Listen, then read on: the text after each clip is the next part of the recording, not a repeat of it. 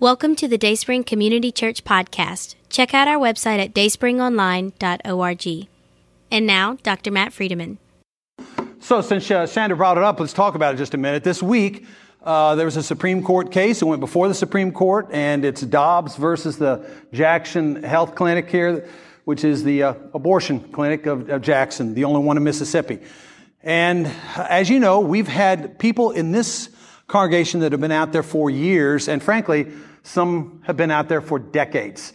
Uh, we've got two that I know about, and maybe more, maybe three or four of us here, but that have been out there for four decades. Now, can you believe that? Been out in front of a clinic, maybe not that one because we used to have more, and they shut down one by one as, as uh, people were faithful to go out there. I feel like such a beginner. I mean, uh, Dayspring's been out there a couple decades now, but there have been some people here that have been there thirty-eight to forty years. Uh, I'm thinking Esther Mann, who we have celebrated here. We've given her the highest award that can be given uh, through Dayspring Community Church uh, as a servant award for the community. We have celebrated her, but she's been out there for years, decades. And so has David Lane and Janice have been out there, and we appreciate you all and what Jesus has done. I got to tell you, on that morning, I decided that I wanted to be counted amongst the faithful. And I didn't know who, who all would be out there. I know there'd be some people that were trying to be loud so people could see them be loud. Uh, I knew there'd be some people there that were, you know, just kind of wanting to take the pictures, and people that uh, were going to be part of the media. All I knew was I wanted to be out there the morning of the case going before the Supreme Court so I could stand with David and Doug Lane, who had been out there for thirty-eight years. And I just wanted, honestly, to have a picture taken with them. I'll just say, not just for me, didn't post it anywhere. I'll just say, here, I love these two guys, and I'm just honored that uh, that kind of faithfulness. Yeah. So, but plenty of people have been faithful through this congregation, and thank you, thank you, thank you. Uh, now, having said that, Uh, my understanding is, I was told by someone that thinks they're in the know, that the next day they actually get together in a room in the Supreme Court building and decide what we're going to do here. I mean, how we're going to vote here and who's going to write the things up. And so uh, we'll probably know at the latest in June what they actually have said about this, and it could be monumental what they do. On the other hand, it might not be. All I know is, regardless of what they do, we know what we're supposed to do, all right? We're supposed to remain faithful, to do whatever we can to reach out to women in crises and to reach out so that babies might know life. And uh, we do that both before they get out of the womb and after they get out of the womb. We want to be a pro-life church on both ends. Amen? So Jesus, we lift this up to you.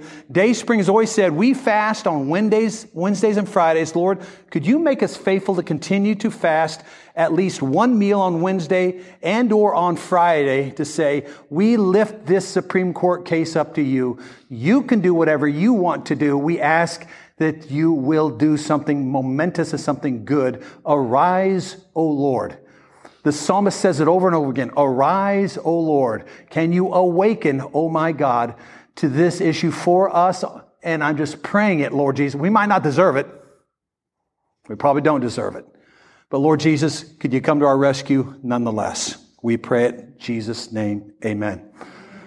All right, so Isaac Watts wrote this incredible hymn based on Psalm ninety-eight. And we're going to talk about five opportunities today that arises out of this passage. And the first opportunity is the opportunity for us, for others, that this hymn is substantially about, hey, this isn't about you.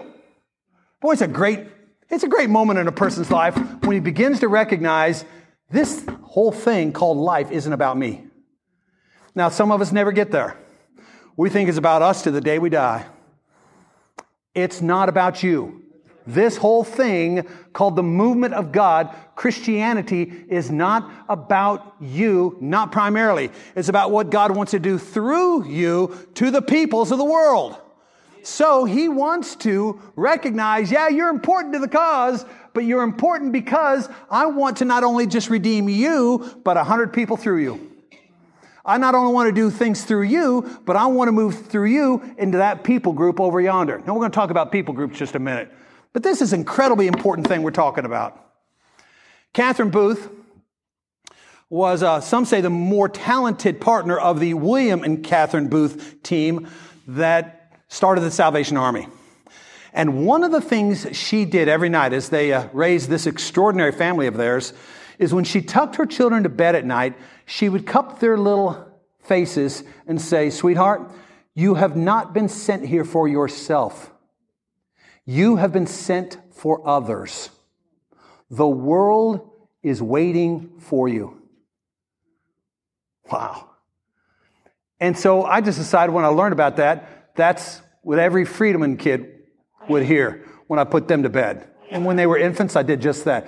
Cupped their little face, prayed this prayer, and then we'd pray prayers like that over them to say, this isn't about us. This isn't about our well-being. This isn't about how we could grow up to be uh, well-adjusted, responsible adults, but this is about how we could pour ourselves out for others. That's what Gen- Abraham's call in Genesis twelve was all about. It wasn't about him. God said, I'm going to choose Abram and his family, and they're going to start a nation. And from this nation, all other nations of the world would be blessed. So his plan was to take this guy and his family and say, I'm going to bless the world with you all. That's the plan. That's Genesis twelve. That's what this whole thing's about. And Isaac Watts, when he writes this hymn, figures that out. He says, hey, this seems to be what this hymn's about. Joy to the world, sing a new song to the Lord. But particularly these phrases we see here.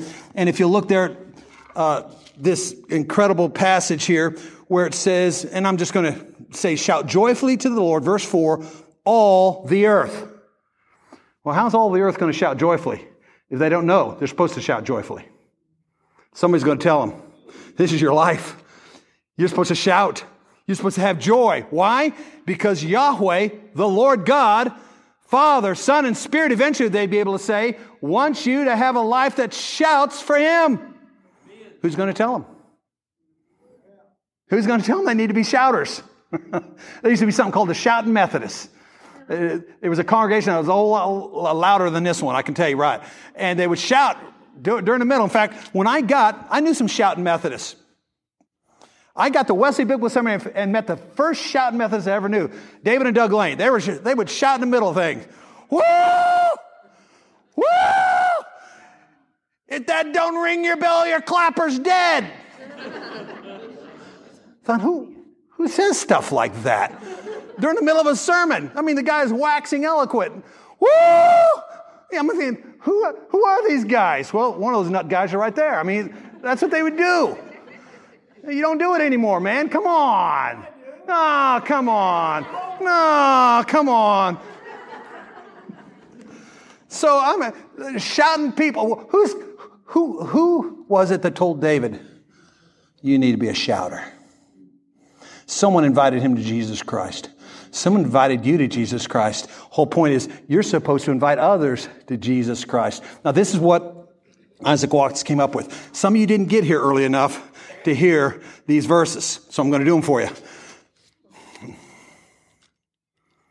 To our almighty maker God. I won't sing it for you. To our almighty maker God, new honors be addressed. His great salvation shines abroad and makes the nations blessed. Second verse. He spake the word to Abraham first. His truth fulfills the grace. The Gentiles, that means everybody that's not us. Everybody that's not a Jew. Everybody that's not part of Abraham's family. The Gentiles make his name their trust and learn his righteousness. Next verse. Let the whole earth his love proclaim. Not just us. Not just us that are in, in the Holy Land. Not just us, but the whole earth. You see, whenever you see that, you think that's not that big a thing. Whenever, whenever you see it in Scripture, it's a huge thing. Whenever it says nations or peoples, this is, nations or peoples means people outside of us. That's who we exist for. That's why we are a thing. That's why we are a people. We exist for them. Dayspring. This isn't about Dayspring. It's about that we're supposed to exist for hurting people outside of this congregation. We exist for those who don't know outside of this congregation. We exist for people that are hurting and lost and lonely outside of this congregation. I'm going to tell you, uh, at one point, I forget the name of the book, but I think it was The Seven Nations of North America. And talk about the nations, basically, and you can imagine the Deep South. We were a nation unto our own. But there was a West Coast, there was an East Coast, there was the way they do things up north. There were seven of these nations of North America. I thought, wow, that's pretty true. I mean, we don't think the same here as they think out, same place like New York. New York doesn't think the same thing as they're thinking out in California. And, and on it goes. I, I began thinking this. Do you suppose you could write a book on the five nations of the metro area of Jackson? And you know, and I know you could. I mean, we got political differences in this uh, in this metro area, political differences. There are different races. There are different ways of thinking, different ways of handling money. I mean, the whole nine yards. It's a different deal. In some ways, we're all the same. In other ways, we are as a diverse group of people as we can be. And that's what people groups means. That's what nations mean. It means crossing the lines that may be uncomfortable in order that someone else might know Jesus Christ as Lord and Savior. Are you crazy enough to cross the line? And that's what this passage is all about, is joy to the world, the Lord has come, and therefore we recognize we got to get out and get to people who don't know that he has come, that they might know Jesus. I used to say this. One of the most horrific phrases in Latin is ubi est mea, which is basically, where's mine? And Jesus comes along and says, no, that's not us. We are an ubi est mea culture, not in Christianity, not the early church. What we are is, hey, let's empty ourselves and go find some feet to wash. And inasmuch as we become that, we become very much the other kind of people that the Lord wants us to be. So the first opportunity is the opportunity of others. The second opportunity goes like this, the opportunity of loud. You might well say, well, that's, that, that's kind of a silly one to throw in, particularly given the im- import of the first one. But the opportunity of loud, shout joyfully, shout joyfully, the Lord, all the earth, break forth and sing for joy and sing praises. Now, I did not get a chance to talk to Miss Esther before she walked in, but somewhere in her life, she uh, she all of a sudden became disgruntled with the fact that someone went to church and noticed how boring everyone was and says, I don't want anything to do with it. She says, at that point, I decided, hey, when I worship, people are going to see it. People are going to hear it. I want to be someone that's boisterous in my worship. Now, we talked about this last week. Remember the guy that went to an Indian house church? And he was of another religion. But when he heard people singing joyfully about this God who loved them and could change them, he got excited. Just the worship alone, the singing alone, turned on. He said, forget the preaching. I don't even know what they preached on. I know what they were singing about, and I wanted in on what they were. And he says, boy, these people were singing about a God that loved us and cared for us and could change us and could send us out into a world that's lost and lonely. Whatever that God is, I want him in my heart. And y'all, that's what our worship ought to be all about. Loud enough, boisterous enough, exciting enough. I, I was covering this with, the other day with a, I've got many discipleship groups that meet all week long, and in large measure because we've got the long, largest student body we've ever had at Wesley Biblical Seminary. And, uh, And all of them need discipleship groups. And so I've just decided, let me get in the middle of it and let's have these groups. And so I've actually got ten of them this semester. I mean, I go from one group to the next all day long, it seems like. But having said that, it's a great, wonderful thing. I, I had one of the guys say this. And we were going over this passage. It was weeks ago. He says, you know, Richard Foster is one of the book, textbooks we have for the class. He's a Quaker guy, so... But Richard Foster says that there's the discipline of silence and the discipline of solitude. He takes a whole chapter, and it's a beautiful chapter.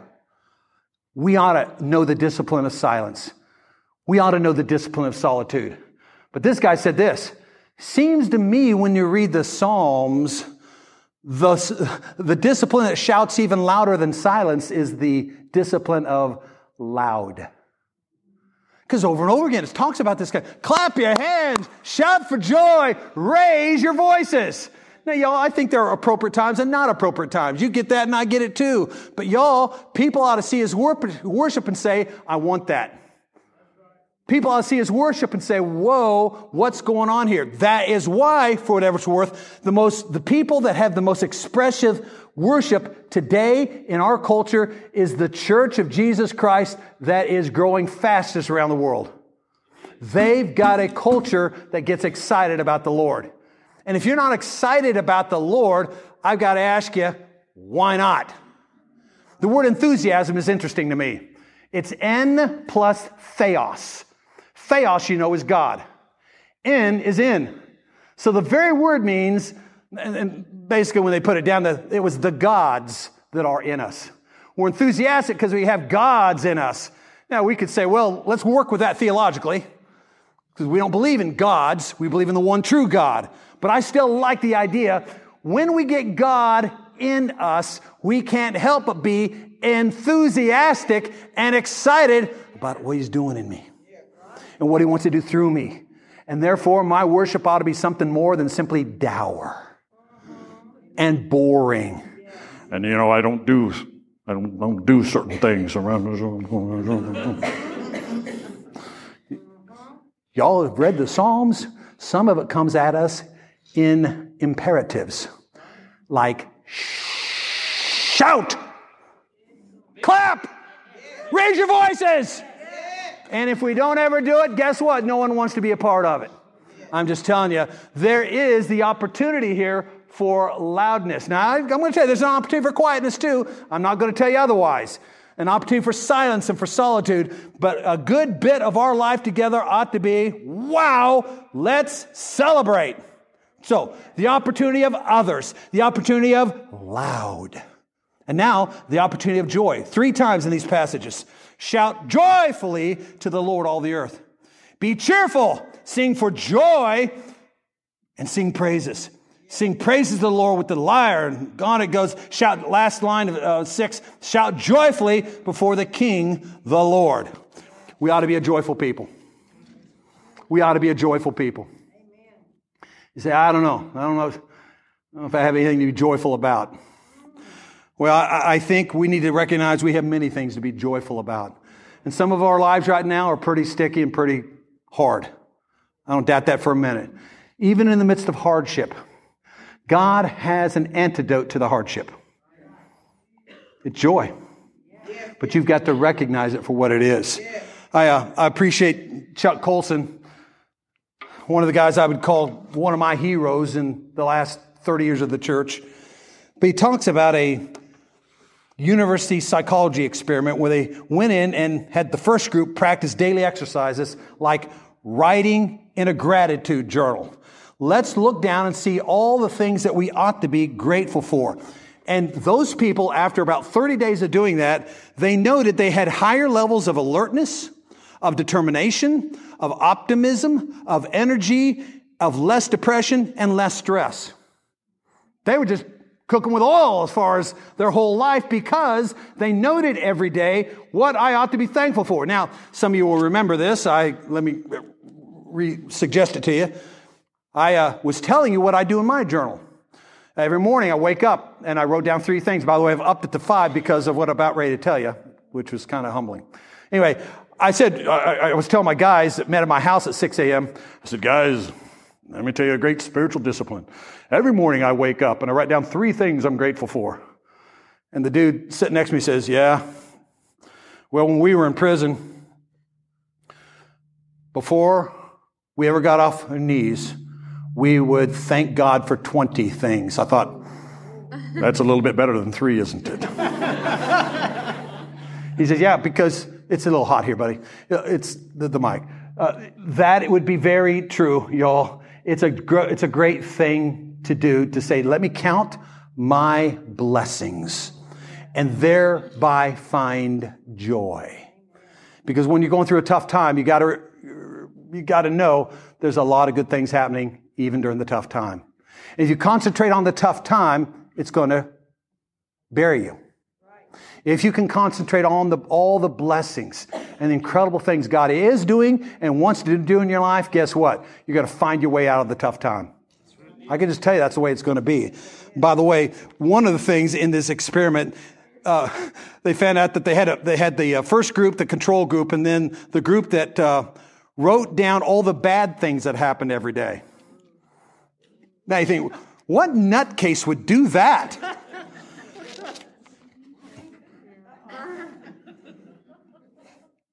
Me?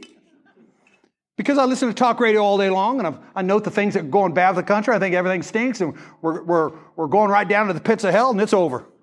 And I know that because this guy says so, this guy says so, this guy says so, this guy says so. Guys, talk radio will bury you. I know I used to do a program that tried to bury people. Here's all the bad things happening. Be on high alert. Instead of saying, whoa, look what the Lord's blessing with. Now, that doesn't mean, hey, put a big blindfold over your eyes and never know the bad things that are happening around you. But if you concentrate on those, it's very not as unto the Lord. It's very burying, can I say? It's going to kill you. And that's why I've decided, all right, I don't mind listening to some of that, even a little bit every day. Five minutes, ten minutes. I don't mind reading the newspaper a little bit every day. By the way, they still make those, right? Newspaper. I, I check mine online, but whatever it is. By the way, I miss the old newspaper, for whatever it's worth. But I, I, I think it's okay to pay attention some, but do I want to dedicate hours of my day every day to that stuff? Recognizing I'm paying more attention to the Rush Limbaughs and the Sean Hannitys than I am to the Word of God? Mm. Or to the Matt Friedmans. Because I was right in there with them. Y'all, you've got so many great things to be thankful for. So many great things Jesus is on the move with. Concentrate on those things. And what you're going to find is, if you really care about the bad things, the best thing to do is to be on the march with the good things. The best thing to do is say, let me actually go out to the abortion clinic. Let me actually go to the nursing home. Let me actually go out to a place like John Hopkins and invest some of my time in my life. Let me actually go out to a prison. If you want to be fighting the darkness, the best thing to do is not saying, whoa, it's dark. The best thing to do is, I'm a light. Let me be light. Affirming the darkness doesn't defeat the dark. Being a light defeats the dark. And so, y'all, let's just remember we have an opportunity here. Let's not miss it. Then there's this, the opportunity of instrumentation. Look at verse five. Sing praise to the Lord with the lyre. In Austin, you have yet to bring a liar to church. I'm just saying. I love you, but there's some deficiencies here. Okay. With the lyre, and, and with the sound of melody, and with trumpets, and with the sound of the horn. Look at all the voice. First of all, sing praises. That's your voice. So your voice is an instrument. Lyre, melody, trumpets, horn. Now, I think it's great to get a growing expertise in these things. But I think you also remember, my dad used to sit right here in church, and I would stand over here, and I'd li- listen to my dad raise his voice to the Lord and think, that's really bad, Dad. But it created a lesson in me that says, that's what men do. We sing praises to the Lord, even if we can't sing. And so, by the way, anybody remember the couple that used to be here? Uh, someone can remind me of their name. I'd really appreciate that. We're trying to think out on the way to church. That used to lead some music sometimes for us. And when they came, they came with instruments that you could grab. Remember this, Austin? Yeah, yeah, yeah, you remember this. And, and they would throw down. Yeah, yeah, yeah, you remember. Come on. They would throw out instruments. Remember this? And you could pick up an instrument. And they had about twenty or thirty of them there. So you couldn't like. And it was, it was like, as corny as it could be, really. Tambourine and, you know, little, ooh, ooh, I mean, kazoos. I mean, all kinds of fun things. You think, that's just dumb. I don't know. It was pretty cool. They say, here, here's some instruments. Come get them. Kids would jump up there and grab one. And then I thought, well, what do kids have over me? And so I'd go grab a kazoo and just do a shout to the Lord with a kazoo.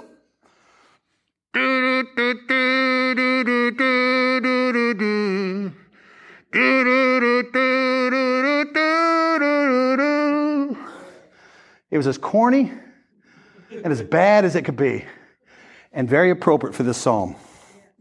Get an instrument and use it for Jesus. Get an instrument and lift it up to God. We all have instruments. We all have voices. And here it's voices, brass, and strings. But instruments are other kinds of things, and you know what? I do too. They're positions in life. Some of you teachers, some of your businessmen, some of your laborers and medical professionals. That's an instrument. Some of us have influence. Influence can be an instrument. Friends, relatives, associates, neighbors, power, prestige. All of us have money. That money is an instrument. It ought to be used for God, not for your own comfort. And so how can I use my money for Him? How do we play these instruments for Him and for His worldwide movement? When we come to the Lord, that's what we begin asking. God has given me instruments. How can I play them for His glory? March twenty fourteen, there was a New York Times article that came out, and it reported something that's mind-blowing to me. Y'all ever heard of a Stradivarius? Yeah, violins, these incredible violins. Well, apparently there's uh, about six hundred of those that still exist that he made back in the early eighteenth century. However, there's only about ten of his violas that still exist. And so they were talking about the most the most expensive musical instrument in the world. And at that point, I'm sure it's more now, but in twenty fourteen, it was a Stradivari viola, which was estimated at forty-five million dollars. I don't know. How do you even carry that one down the street? I'd be scared to death. And so this is an incredible instrument. By the way, he made this viola during his very, someone asked, what makes it worth forty-five million? Why forty-five million? How can anything be worth that much? Apparently, he made it when he was making his best stuff. That was from seventeen hundred to seventeen twenty. So somewhere in there, he made this viola. And then there are only about ten of them left, so that, that, that, that's pretty important. And then this particular one was played by a guy named Peter Schidloff of the Amadeus Quartet. Mozart, Amadeus Quartet, and it, he was one of the most famous violists of the twentieth century and played it for over twenty-five years. So what gave this instrument its worth? Hmm. Same thing that gives you your worth. Who made you? And who plays you? That would be Jesus Christ. The Father in heaven, through Jesus Christ, made us. Jesus, through the power of the Holy Spirit, plays us. That's what makes you worth forty-five million dollars. Actually, a whole lot more than that. But the whole point is the opportunity of instrumentation is recognizing how valuable we are in the kingdom of God and acting like it. That's how important you are. And we recognize that and says, Lord, I know you've made me. Jesus today is playing me. And I want to give my life up totally and completely. My instrument that is, put your name in, Matt Friedemann. The instrument that is Matt Friedemann. And all that I have, I want you to play it. I give it all to you. Which br- brings up our last point. We have, first off, the opportunity of others, the opportunity of loud, the opportunity of joy, the opportunity of instrumentation, but then this, the opportunity of submission. Look, shout joyfully before the Lord, the King, the Savior. And by the way, Isaac Watts picks right up on it. These are important words. So he says, joy to the world, the Lord is come. Let earth receive her King. Joy to the world, the Savior reigns. He rules the world with truth and grace and makes the nations prove. If there is such a thing as a Lord and a King and a Savior, the strong presumption of these words is we're supposed to bow down and offer our instrumentation to Him.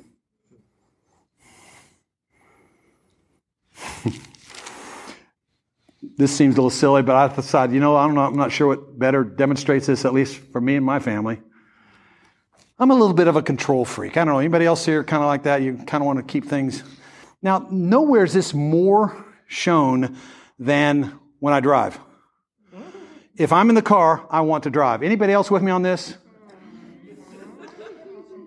I just can't let you drive. I'm sorry, you know, even if, you know, this isn't really my car and I just, can I drive? I just, can I, you know, because I can't relax, because I can't give up control. John Ortberg is a famous author, as you know, and he uh, he says, you know, there are two incredible moments in a man's life. There are lots lots of incredible moments, but this would be one of them. He says the two scariest moments, he might add. The first one was he had a little girl, and he grabs his little girl, and they're at the hospital. He puts her in the back in this seat, you know, and there's this precious little, you think, oh my goodness. And he says, I'm just scared to death to drive her home. I'm scared. I'm scared because who knows what's going to happen. So he, now I think he's in L A. So he's going thirty-five miles an hour down the interstate with the lights flashing. Like, boy, this is the most important thing in the entire world. He says, I was scared something might happen to this child. You know, children, you know, four or five pounds, six, seven pounds, eight, nine, ten, some of us pounds. But still, even at ten pounds, it's like, whoa, imagine the bad things that can happen. So he's scared to death. He says, that's the first scary day. Second scary day for me in this scenario is, here, sweetheart, you drive. Oh, man, I can relate.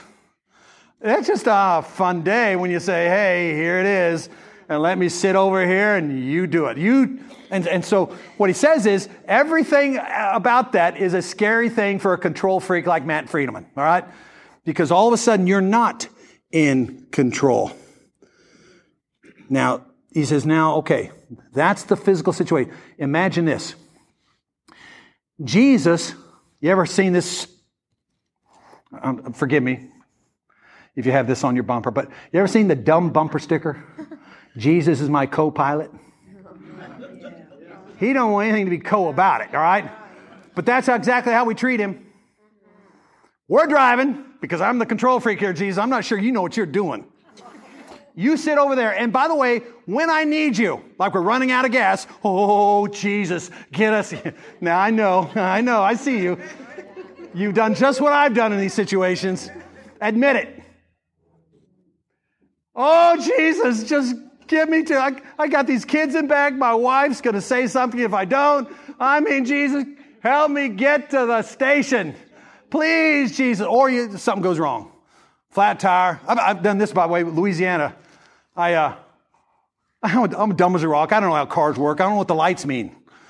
But apparently, when the light starts going way dim, and it keeps going down, you think, why is my light getting dimmer? I don't understand what's going on here. And then all of a sudden, it kind of goes out. And you're thinking, the lights are on, it's all gone, and I'm coasting down the road. You know something has gone wrong at this point, and you stop the car, and it goes clunk, clunk, and you think, well, I know what to do in these situations. Let me just start the car. Click, click. And you're thinking, uh-oh, I'm in trouble. It's eleven a.m. or eleven p.m. It's dark as it can be in some back road in Louisiana. And you're thinking, I think I remember a story about a back road in Mississippi and the horrific things that was done to the man whose alternator has now gone dead. I think I remember that story. And you're looking up and down the road and you're thinking, all right, I was in control just a moment ago, but now, Jesus, you're in control now. I need help here. Jesus, help me. And sure enough, he did. Um, I'm just going to say, Jesus doesn't want to be your co-pilot. He doesn't want to be in that seat. The whole deal of the Christian life is giving up the keys to Jesus, and let, letting him choose the direction, letting him lead the way. And yes, it's scary. I'm just going to tell you, one of my favorite books about the Sermon on the Mount is, Why Does Jesus Make Me Nervous?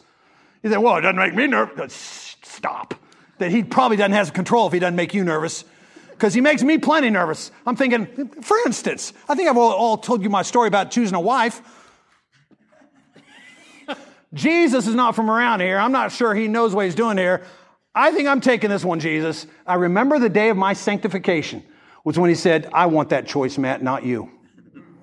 I'm thinking, can we talk about this a little bit? I want her to act a certain way, look a certain way. I want her, you know, I want to want a certain way.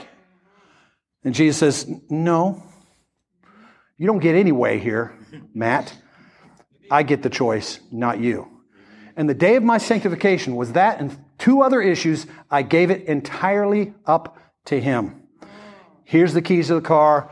I'm no longer driving. It's you. That is a great day in a person's life. That is called the opportunity of submission, and He gives you that opportunity today. Give it up. Let Him have it. And if you're unwilling to let Him have it, then you're not in the place He wants you to be this Christmas. He wants you to come to the place where you say, Lord, I'm not in control, but You are. It's not just that He rules the world with truth and grace.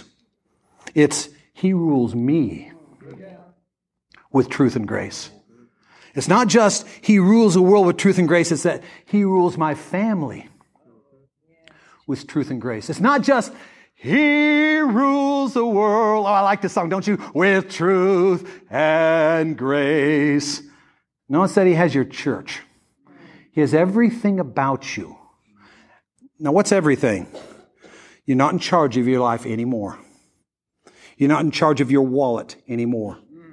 You're not in charge of your vocational direction anymore. Ooh, now we're about ready to step on something. Everybody ready? You're not in charge of your recreational time anymore. You're not in charge of your possessions or whether you even have possessions anymore. You put Jesus in charge and you submit to the King of all the universe. You submit to the Lord of all creation. You submit to the Savior of your soul.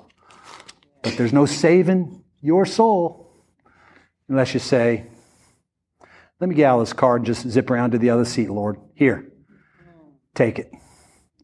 I'm done. I'm done with me. Father, Son, and Holy Spirit, make us extraordinary this Advent season. But we'll know that extraordinariness is happening when we're giving up the control and submitting totally to You. Lord Jesus, help us to understand the opportunity of others, the opportunity of loud, the opportunity of joy, the opportunity of instrumentation, and most of all, the opportunity of submission. In the name of the Father, and the Son, and the Holy Spirit, we pray. Amen, amen. And amen. God bless you, Dayspring. Thank you very much.